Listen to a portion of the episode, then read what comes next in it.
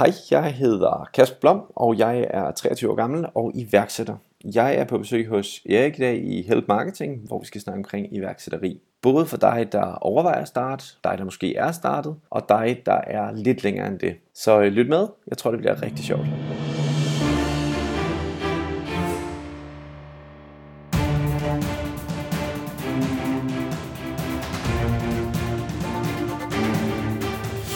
Det her er Help Marketing podcasten, lavet for dig, der arbejder med digital marketing, salg og ledelse, og som gerne vil opnå succes ved at hjælpe andre. Jeg hedder Xings, og Help Marketing producerer sig min virksomhed nok meget. I dag der har vi afsnit nummer 89, og vi taler med Kasper Blom. Fokuset med Help Marketing er, at vi skal blive bedre til at hjælpe hinanden, fordi det er den bedste måde at skabe succes for sig selv og andre på, baseret på værdifulde relationer. Og det er altså iværksætteri, som vi taler om med Kasper Blom i dag. Men inden da, der vil jeg gerne dele ugens content marketing værktøj med dig. Og det er sponsoreret af vores gode venner hos IBA Erhvervsakademi Kolding. Og de udbyder, som jeg har sagt mange gange før, også uddannelser her i København, hvor jeg sidder. Uddannelser de koster penge, det ved vi alle sammen. Men IBA de tilbyder faktisk også gratis webinar, og de er super fede, og der er flere af dem om måneden. Der er noget så forskelligt som de 10 essentielle content marketing kopier, det er faktisk mig, der står for dem, kan man sige. Øh, der er noget om konflikthåndtering, 3D-print, internetjure, projektledelsesmål, rekruttere medarbejdere via LinkedIn, få hjernen med på forandring. Der er simpelthen så mange forskellige ting ind på gratiswebinar.dk, så du kan ikke gøre andet end at gå ind at lytte med, og du bliver klogere af det, og du er med til at støtte Help Marketing, og det vil vi blive rigtig glade for. Ugens content marketing værktøj er Giphy. Det er et nemt værktøj, der giver dig mulighed for at uploade giffer direkte til forskellige social media accounts. Så du uploader en Giphy account, og så kan du med forskellige billeder, som du har i forvejen, eller noget, som du optager på mobiltelefon. Du kan tage noget fra Snapchat. Det er simpelthen så mange forskellige måder, hvorpå man kan lave giffer. Du bruger værktøjet Web Creation Tools, som hjælper dig med at oprette og redigere de her forskellige giffer fra forskellige videoformater, og det er super, super nemt, så alle kan være med til det. Du kan lægge klistermærker ind over billedtekster, emojis, alle de her coole ting, som de unge gerne vil have. Du kan simpelthen finde det ind på giphy.com, og så kan man gå ind og søge mere øh, i forhold til øh, Giphy derinde. Og tak til Lars Ås, som jo var øh, gæst her for et par afsnit siden, der anbefalede det her til Help Marketing. Tak Lars. Og tak til IBA og deres gratis webinar.dk for at være sponsor på ugens content marketing værktøj. Du kan se alle de gode værktøjer samlet på nokmal.dk-tus. Og vidste du, at du kan få adgang til visse dele af Help Marketing, f.eks. show notes og interviews før alle andre, hvis du støtter Help Marketing på Patreon. Og det håber jeg selvfølgelig sammen med teamet, at du har lyst til at gøre, fordi det er altså det, der sikrer, at vi kan køre Help Marketing hver eneste uge, og det, der sikrer, at de mange tusind mennesker, der lytter med, at de også kan lytte med til Help Marketing. Så hvis du støtter Help Marketing på Patreon, så er det faktisk dig, som alle lytterne skal takke. Du kan gå ind på patreon.com eriksings, og det staves p a t r e o ncom eric z i e n g s eller lav en søgning, det hedder Eriksings Help Marketing Patreon, noget af den stil, så kommer man også derind. Og nu er det tid til at blive klogere på iværksætteri med Kasper Blom.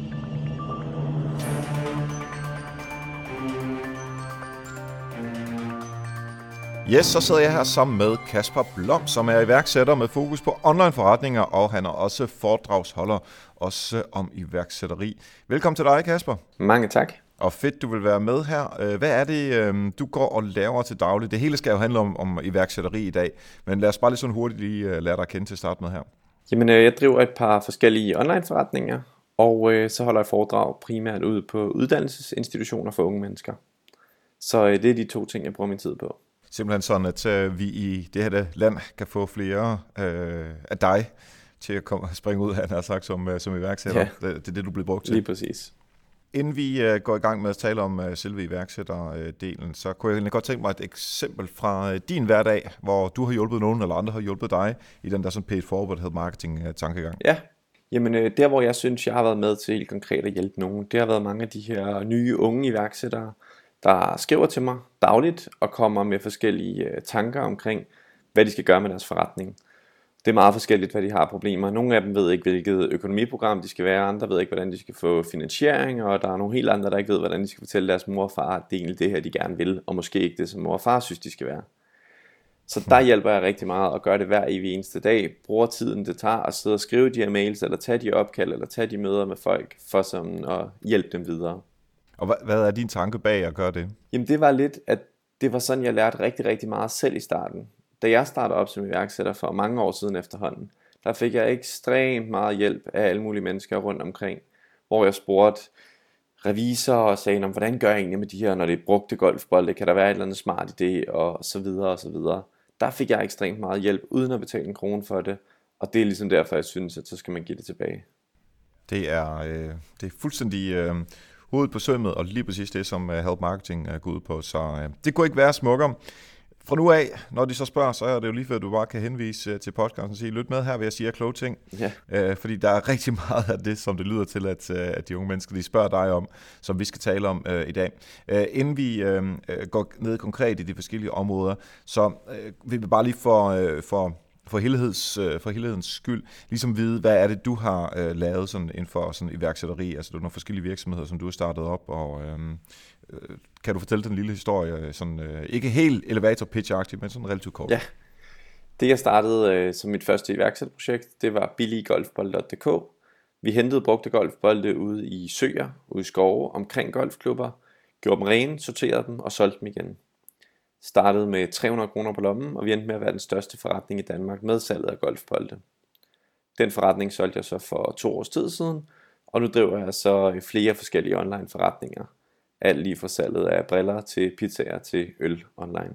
Og det, altså, det lyder som noget, som, øh, som jeg og alle mulige andre helt normale mennesker øh, ville forholde os til. Altså øl og øh, øh ikke så meget briller, efter jeg har fået lasersyn, men, øh, øh, og pizza og sådan noget. Men hvad, øh, hvilke forretninger er det? Er det noget, man kender? Øh, pizzaforretningen er nok mest kendte. Det er Dominus Pizza, som jeg er med her i mhm. Danmark, mm. hvor vi har 26 restauranter, hvor jeg står for vores øh, online del. Okay. Jamen, øh, der er jo masser af ting, som, øh, som du er godt i gang med. Øhm, lad os egentlig bare starte der, hvor, hvor det vel sagtens starter for rigtig mange øh, mennesker. Det der med, at hvordan finder man på ideen om at være iværksætter? Øh, er det altså både i forhold til pizza, selvfølgelig det er, øh, det er en del af en, en kæde som fandtes i forvejen, men hvordan finder man på, nej, men det, jeg kunne godt sammen med Dominus uh, lave noget for til pizza. Hvordan finder man ud af, uh, at uh, golfbolde, som, uh, som er blevet væk fra, uh, fra ejerne, at man kan sælge dem igen og tjene penge på det og ikke så meget præcis, hvordan du gjorde i det, i det øh, konkrete eksempel, men er der nogle objektive hvis man sige det, kriterier, som man kan sætte op, fordi om der er i hvert fald de her ting, du skal tænke på, og det her skal du overveje, når du tænker sådan koncept og idé. Ja, altså først vil jeg sige, at jeg er en af dem, der ikke tror på, at det handler særlig meget om ideen. Jeg tror på, at eksekveringen og energien, der ligger bag, er 90% af en god virksomhed, og de sidste 10% af ideen. Men ideen er selvfølgelig stadig grundlag for, at du kan skabe en virksomhed. Du kan ikke skabe en virksomhed med hvad som helst. Det er jeg så også øh, realistisk nok til at indse. Øhm, er konkrete ting, eller objektive kriterier for, om, I god, om ideen den er god eller ej, jamen der plejer jeg altså at kigge på øh, et, er det noget, der er et marked for? Og eventuelt, hvor stort er markedet? Det kan godt være, der er et marked, men hvis det er 25 mennesker i Danmark, jamen er det så noget, der er værd at starte sådan rent økonomisk? Der er det altid godt bare at lave sådan et uh, regnestykke bag på en konvolut, hvor man hurtigt siger, okay, hvor mange mennesker kunne egentlig bruge det her? Og øh, så ved man altid, at det er aldrig alle sammen. Bare prøv at regne med, at 10% af dem, du tror, der potentielt kunne bruge det, de rent faktisk kommer til at bruge det. Og så prøv at skrive ned hurtigt, hvad, hvad koster produktet, og hvad ender du med at sælge det for? Er der overhovedet et marked for det, det her produkt? Det er sådan den første ting, når man skal have, have en eller anden idé. Så kommer der selvfølgelig også nogle idéer, hvor man siger, at det her det er ikke noget, der findes, det er noget, jeg selv er ved at opfinde. Og der må man så kigge på, jamen, okay, hvis det så bliver opfundet, og øhm, man får skabt det her marked, hvor stort kan markedet potentielt blive? Hvis det nu er øh, venstre øh, øloplukker, venstrehånds øloplukker, jamen, så er der en eller anden begrænsning på det marked. Så det er sådan, der er mange af de ting, hvor man sådan kigger på markedet, synes jeg er sådan rimelig vigtigt for, om ideen bliver god.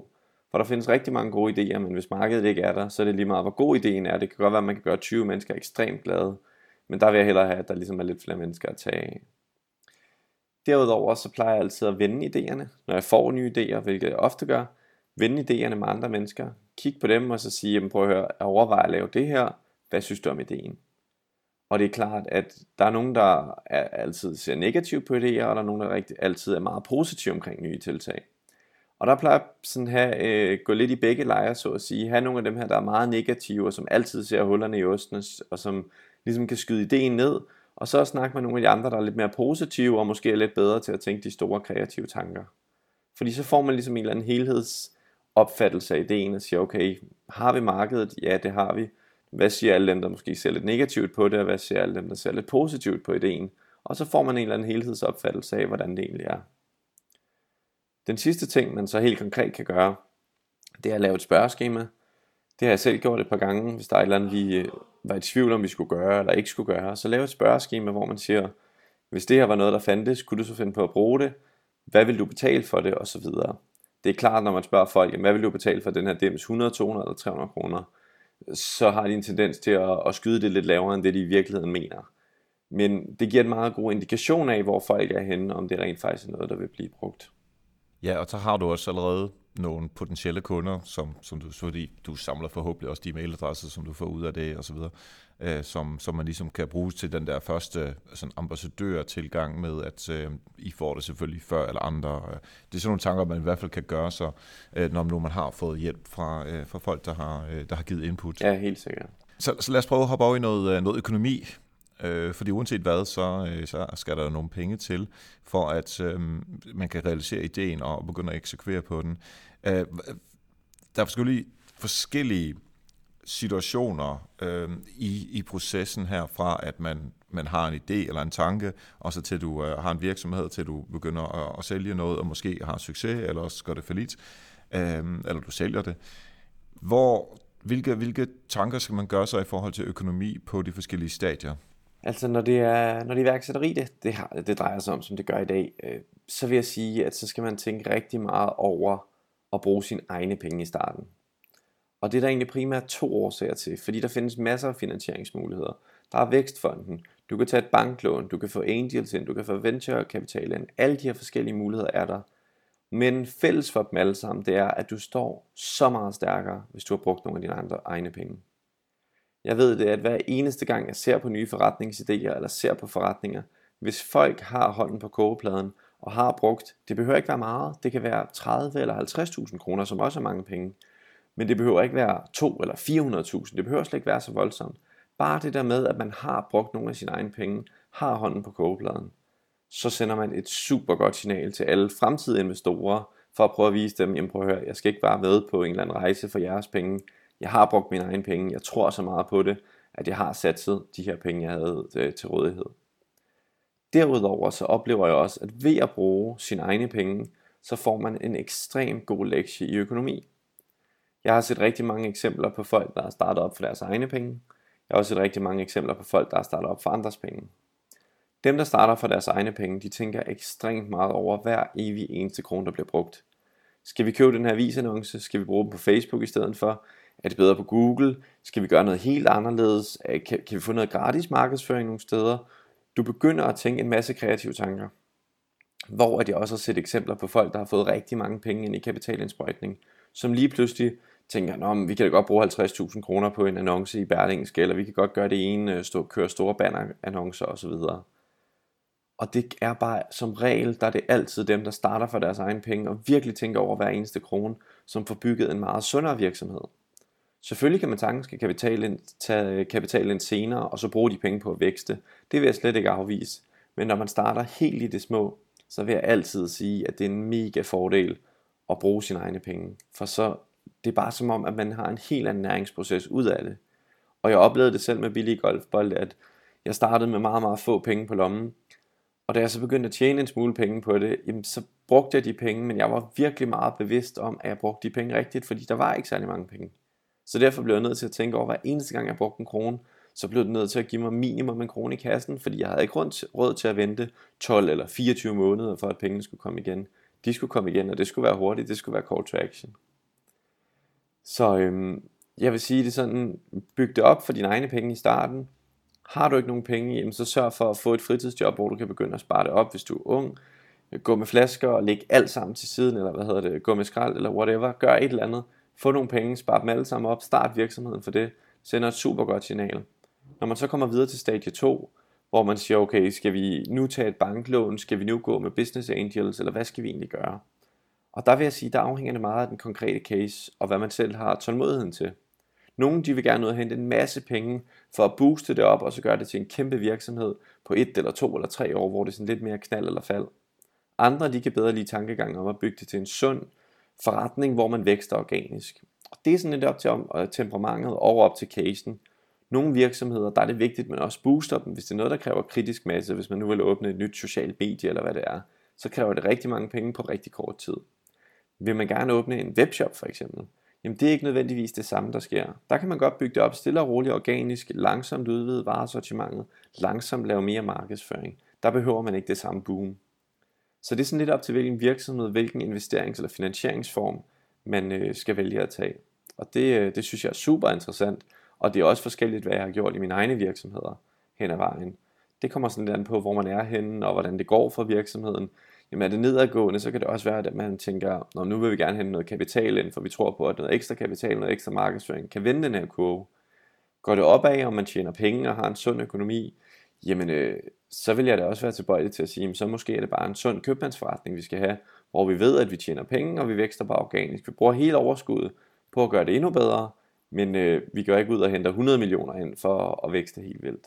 Kasper, den, det allerførste, den allerførste gæst, jeg havde, han hed faktisk også Kasper, øh, han øh, startede det, der hedder The Cloak Room, som er sådan et sted, hvor man kan købe øh, tøj, eller man får tilsendt tøj, og ja. man bliver ringet op af nogle, øh, nogle folk, som er relativt kloge inden for tøj, øh, og, og, og til fyre. Øh, altså øh, produkter til fyre. Og han, øh, altså der, der blev lagt nogle penge ind, og det var ren og skab, skab vækst. Altså det, det var sådan set ligegyldigt, om de har overskud. Det var bare vækst, vækst, vækst, vækst, vækst hele tiden. Øh, og som jeg lige husker det, at de er blevet opkøbt af en konkurrent, som jeg lige har set. Jeg ved ikke, om du øh, ved mere lige end mig på det område. Ikke umiddelbart. Men de, de i hvert fald, øh, de kører den der, som hedder, vi skal bare vækste, vækste, vækste, vækste, for på et eller andet tidspunkt enten er det sådan verdens, altså Europa vi verden, eller også er der nogen, der køber os, så, så er der en god exit-strategi, ja. selvom øh, de begge to er der stadigvæk, øh, øh Kasper og hans øh, kompagnon der.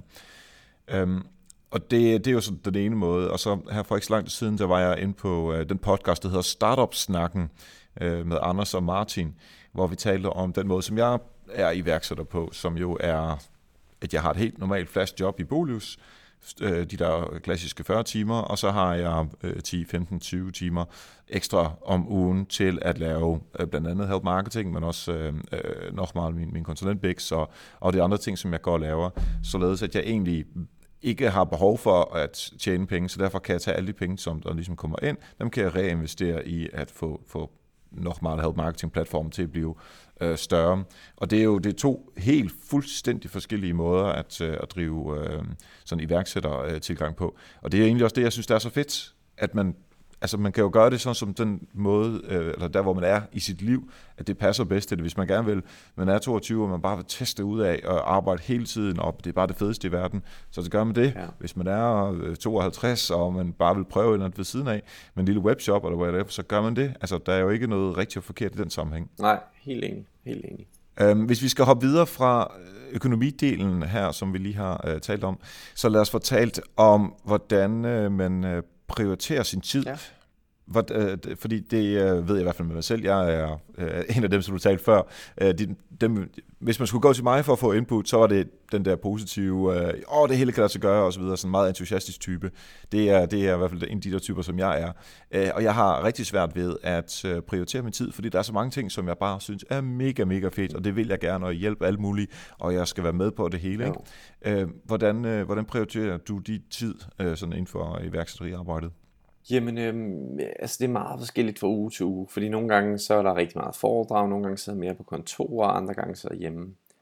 Men det, som jeg er blevet rigtig god til de seneste par år, det er at bruge en to-do-liste og bruge min kalender. Øh, så jeg ved, ligesom hver eneste dag, når jeg står op, så har jeg min to-do-liste, jeg kan åbne, så ved jeg, hvad jeg kan gå i gang med opgaver. Nogle gange har man nogle opgaver, hvor man bare siger, okay, det her skal være klaret på lørdag. Jamen så sætter jeg den ind i kalenderen, så jeg kan se, at på lørdag, der skal du sidde med det her, du skal sidde med det i to timer. Og hvis det er et eller andet, hvor jeg ikke behøver internet, så slår jeg faktisk som regel mit øh, trådløse internet fra, slukker telefonen, og så sidder jeg med det koncentreret i to timer, til jeg er færdig. Fordi ellers så kan man hurtigt blive distraheret, og så kommer der lige en mail ind med, at man lige skal tjekke, og hvad man nu lige det. Så der er sådan rimelig benhård omkring, hvis det er noget, jeg skal nå, så sætter jeg mig ind, og så får jeg lavet det med det samme. hurtigst muligt. Jeg hader at have alle de der tusindvis af punkter på to-do-listen, det stresser mig helt vildt. Ja. Har du sådan en helt konkret uh, to-do-list uh, app eller noget, eller er det bare et stykke papir, så skriver du det på? Ja, jeg bruger faktisk bare appen, der er inkorporeret i Mac og uh, iPhone og så videre. Okay, så det er, bare, det er bare en app, hvor du skriver noget tekst i. Det kunne være et Word-dokument også, hvis det var. Ja, og så kan man sætte deadlines, den er ekstremt simpel. Det, der er ikke nogen af dem, der bliver delt med andre, det er kun min egen, og så kan man sætte deadlines på.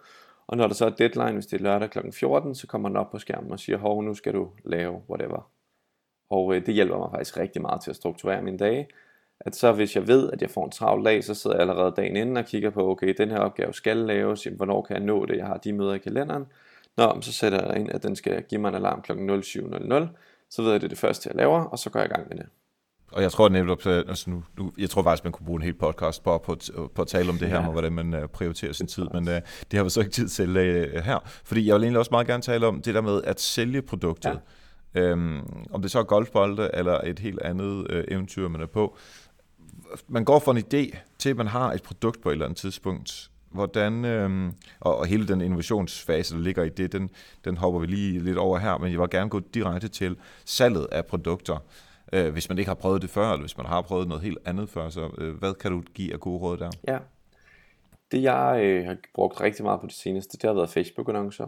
Det, øh, det er sådan meget konkret, men næsten uanset hvad du har, så kan det sælges på Facebook. Øh, det kræver, at der er noget dækningsbidrag på, og det kræver, at man virkelig bruger tiden på at sætte sig ind i, hvordan det fungerer, men det er et fuldstændig fantastisk medie til at hive enorme mængder trafik ind, forholdsvis billigt, på meget kort tid, hvis man formår at gøre det rigtigt. Derudover så øh, er Facebook også en meget god platform at få feedback på, især til nye produkter. Det gør, at man ligesom kan lægge det ud, du kan se i kommentarerne, du kan se om folk skriver, hov, hvorfor er, der ikke, øh, hvorfor er den ikke grøn, eller hvorfor er den ikke sådan, eller sådan, eller sådan. Så jeg ser det sådan lidt, øh, når man skal teste nye produkter, du kan også gå på Google, men AdWords får du slet ikke samme feedback på. Du ved ikke, hvilke mennesker er det, der har klikket på dine annoncer. Du, du kan godt trække lidt tal på det, men slet ikke i dybden ligesom Facebook. Der synes jeg, Facebook er mega godt, når man skal i gang med sit helt nye produkter. Senere vil jeg så, vil jeg så sige, at det, det var for guds skyld ikke for at tale AdWords ned, fordi det er et helt fantastisk redskab, og det skal man bruge til at sælge sit produkt. Det er ikke enten eller. Det var kun lige i starten, at Facebook kunne være foretrækket. Ja, og bare lige for øh, lytterne, i afsnit 78 og i afsnit 20, der taler vi om øh, priser og tips til, øh, øh, til Facebook-annoncering. Og her senest i afsnit, jeg tror det var øh, to, 83 stykker eller noget i den stil, der talte vi om øh, AdWords, øh, hvordan man øh, bruger det. I afsnit 85 kan jeg se her. Øh, så hvis man gerne vil læse mere, øh, eller lytte mere omkring det, så er det simpelthen bare at gå derind.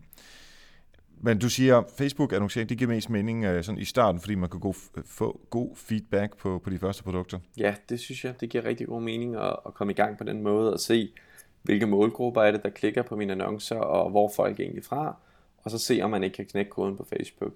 Vi har i hvert fald prøvet mange gange, hvor vi lige pludselig har fundet ud af, okay, det er præcis den her målgruppe, der gerne vil have vores produkt, så kan vi skrue helt op for budgettet her, og så kan man lige pludselig ramme en eller anden måske lidt smal målgruppe, men så kan man ramme dem og virkelig sørge for, at produktet bliver solgt.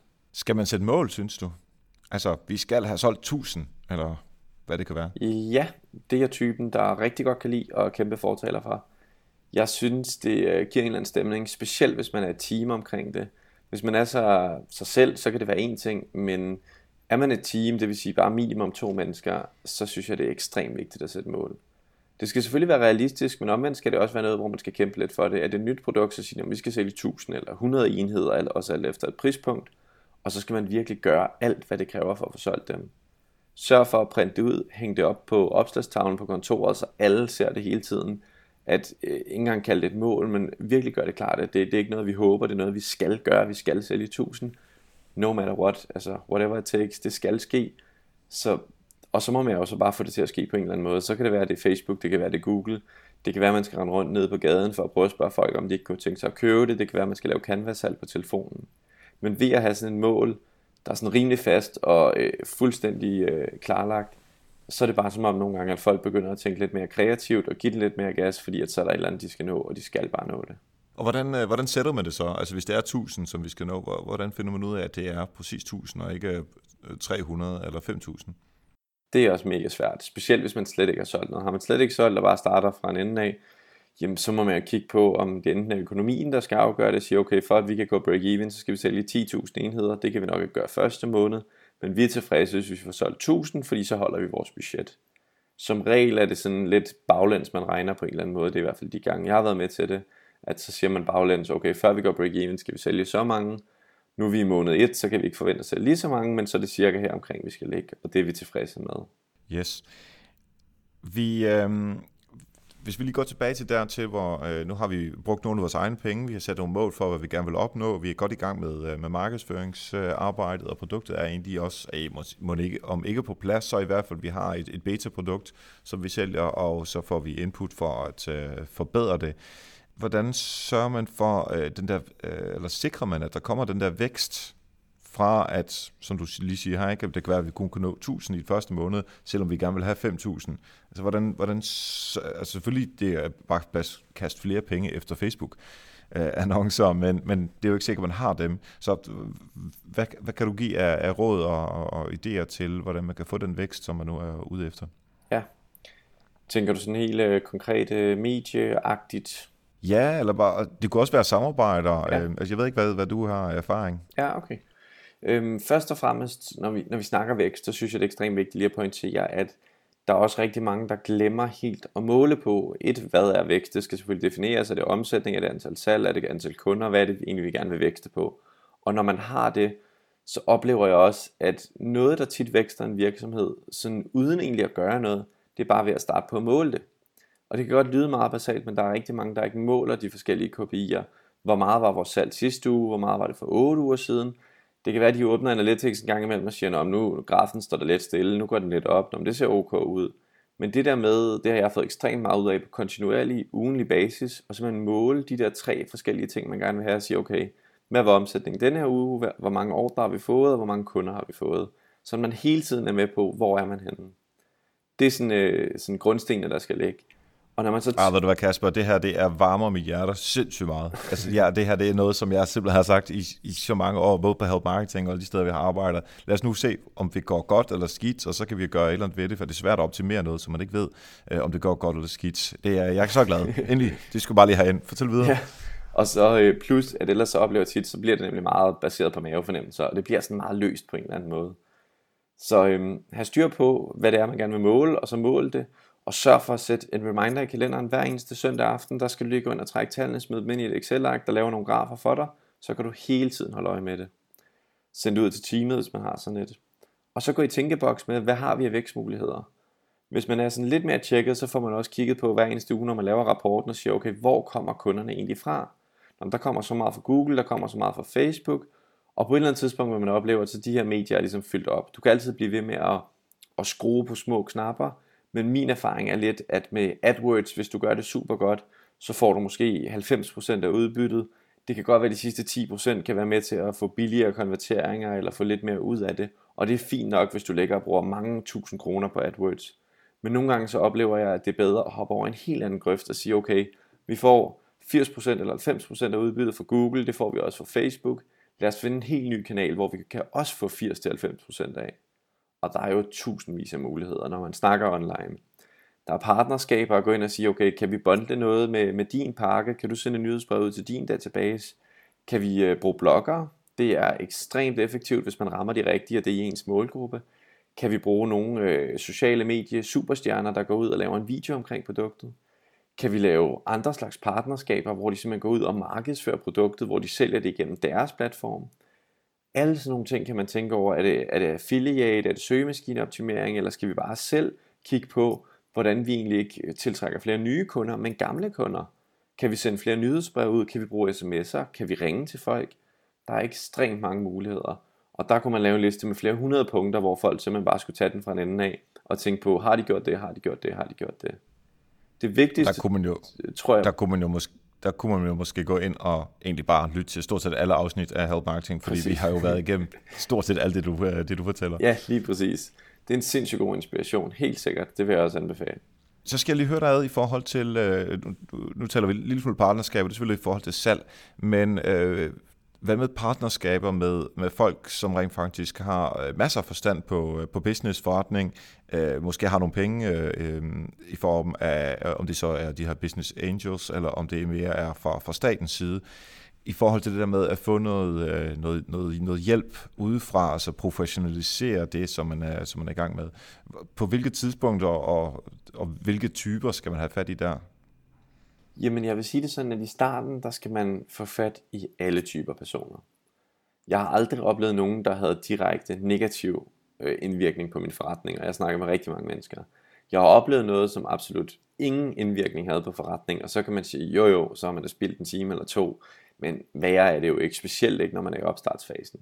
Så kommer man senere hen, så begynder tid lige pludselig at være den mest knappe ressource, man har, og så skal man selvfølgelig til at prioritere, og det er så den anden snak, vi havde før. Men i starten vil jeg sige, for hjælp af alle slags mennesker. Det er ikke sådan, jeg vil sidde og sige, at du skal ikke gå til væksthusene, fordi de ved ikke noget. Der sidder masser af mennesker rundt omkring, der ved ekstremt meget.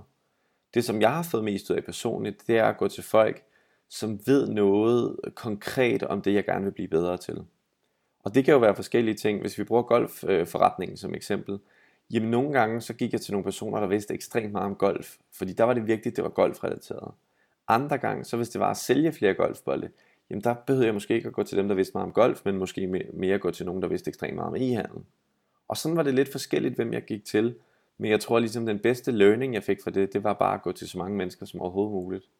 Aldrig tro på, at man var den klogeste, fordi det er man ikke. Der sidder altid en, der er klogere end dig til det, du sidder med.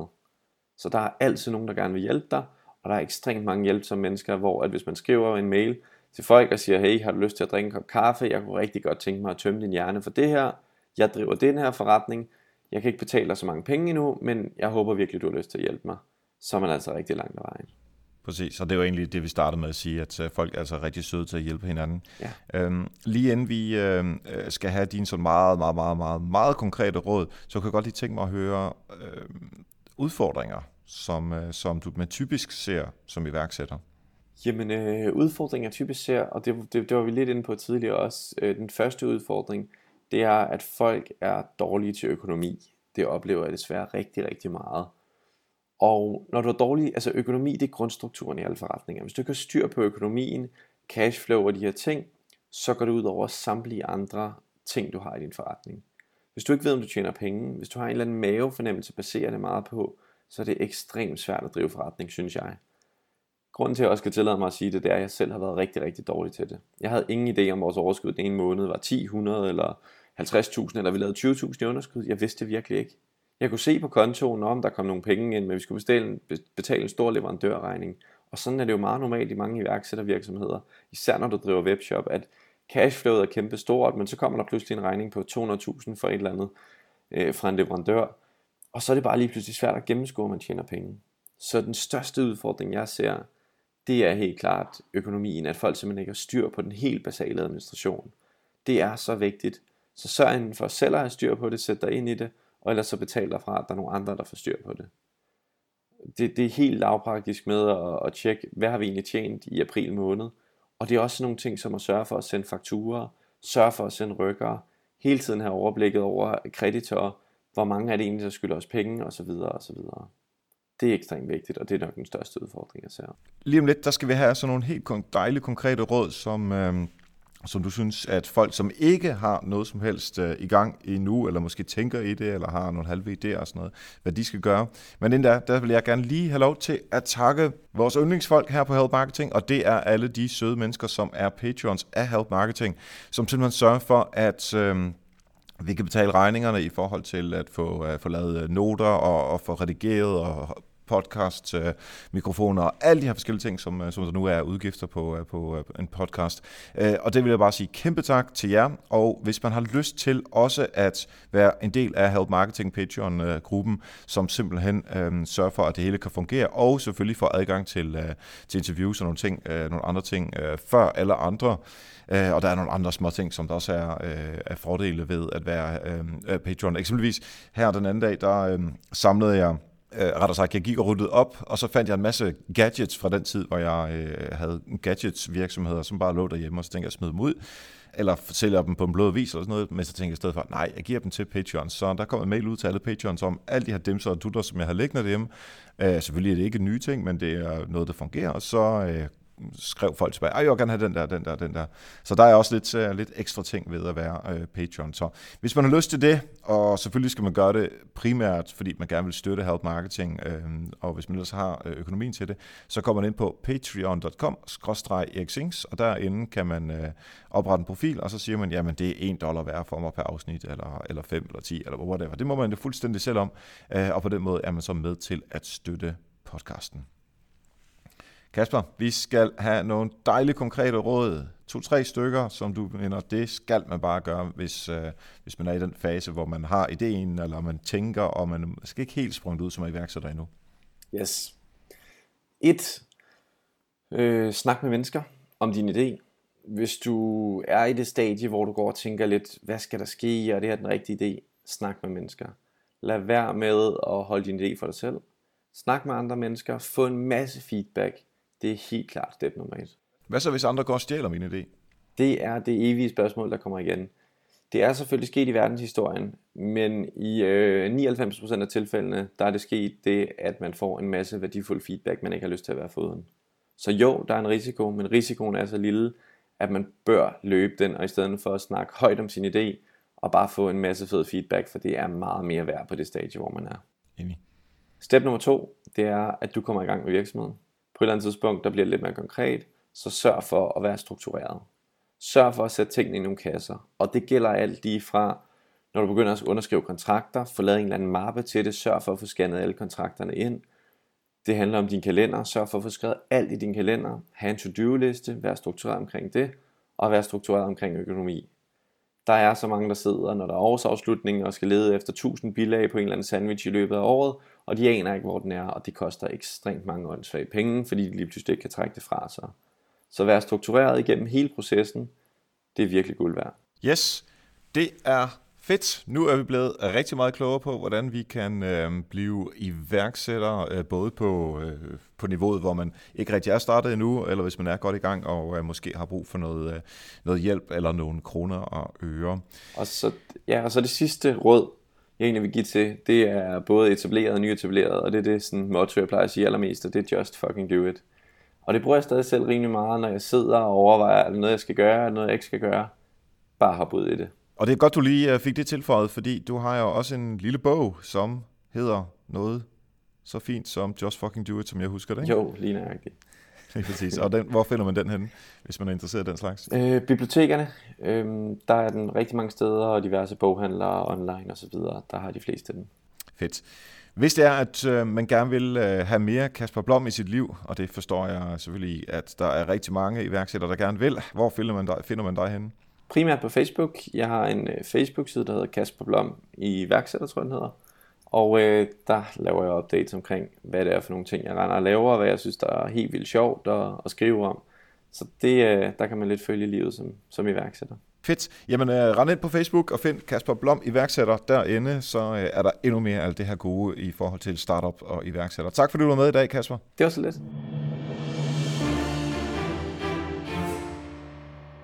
Mange tak til Kasper Blom. Og det er så fedt at høre iværksættere, hvordan de arbejder med deres forskellige ting. Jeg kan anbefale Startup-snakken, altså den podcast, der hedder Startup-snakken også, som handler om selvfølgelig startup, hvor jeg også lige har været gæst og fortælle om, hvordan øh, jeg bruger Nochmal og øh, Help Marketing øh, i, i mit i anfølgelsestegn startup arbejde. Mange tak til Patreons. I er mega, mega seje. Har du lyst til at være Patreon, så er det altså på patreon.com og det håber jeg virkelig, du har lyst til. Jeg går lige ind og tager et hurtigt kig på iTunes, og der kan jeg se nogle super coole mennesker, som har sagt, skrevet nogle super fede anmeldelser af Help Marketing, og det skal jeg have rigtig mange tak for. Eksempelvis en på min fødselsdag, som var 26. april, det er Kurtsen, der skriver, det er et stykke professionelt arbejder, der ligger bag, har lært mange tricks gennem denne podcast. Woohoo, Kortsen, tak for det. Og Kasper Hagemann, som jeg også tidligere har været gæst herinde, han skriver super podcast om mange spændende folk i studiet. Tak for det, Kasper. Og så har vi Jens Bandit. Det er et must at lytte til, når man arbejder med online markedsføring. Og jeg kan ikke andet være enig, og jeg mig selvfølgelig altid, når jeg læser den her slags op, men jeg siger det altså, fordi jeg rigtig godt kunne tænke mig, at du også gik ind på iTunes og gav fem stjerner og en anbefaling, især hvis du selvfølgelig bryder dig om Help Marketing og lytter igen og igen. Næste gang, der får vi besøg af Jens Jakob Andersen, og vi taler om, hvordan du kommer i medierne i Danmark og i resten af verden. Det bliver super fedt. Tak for nu, og husk, ved at hjælpe andre, opnår du også selv succes. Vi høres ved.